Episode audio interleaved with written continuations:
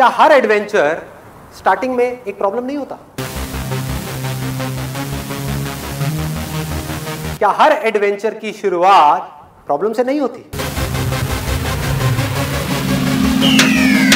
बार बार गिर करके उठने में और वापस से ट्राई करने में क्या ये एडवेंचर नहीं है? इसमें जितना मज़ा है और किस चीज़ में है इस दुनिया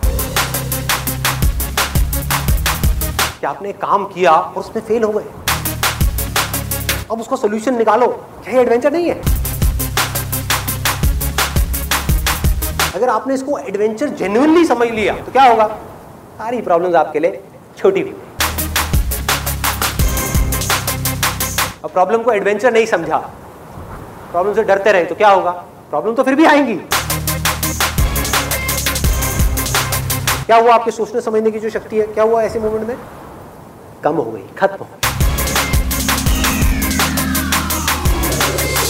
जैसे उसको एडवेंचर देखा तो क्या हुआ? मज़ा आ गया।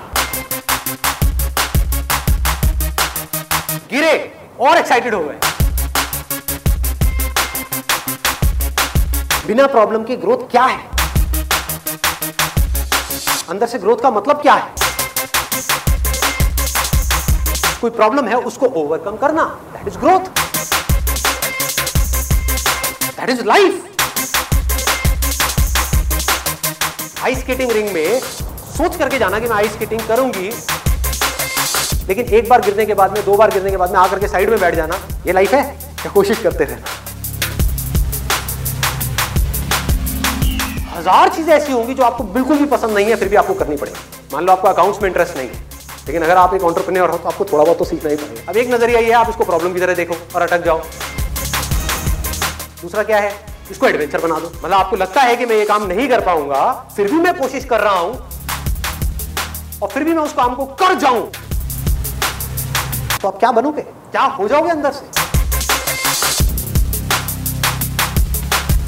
फिर कुछ भी खेल खेलने में आपको डर लगेगा क्या? जिसको अपनी प्रॉब्लम को एडवेंचर बनाना आ गया, उसको सीखना आ गया। जो आदमी कुछ भी सीख सकता है, वो कुछ भी कर सकता है।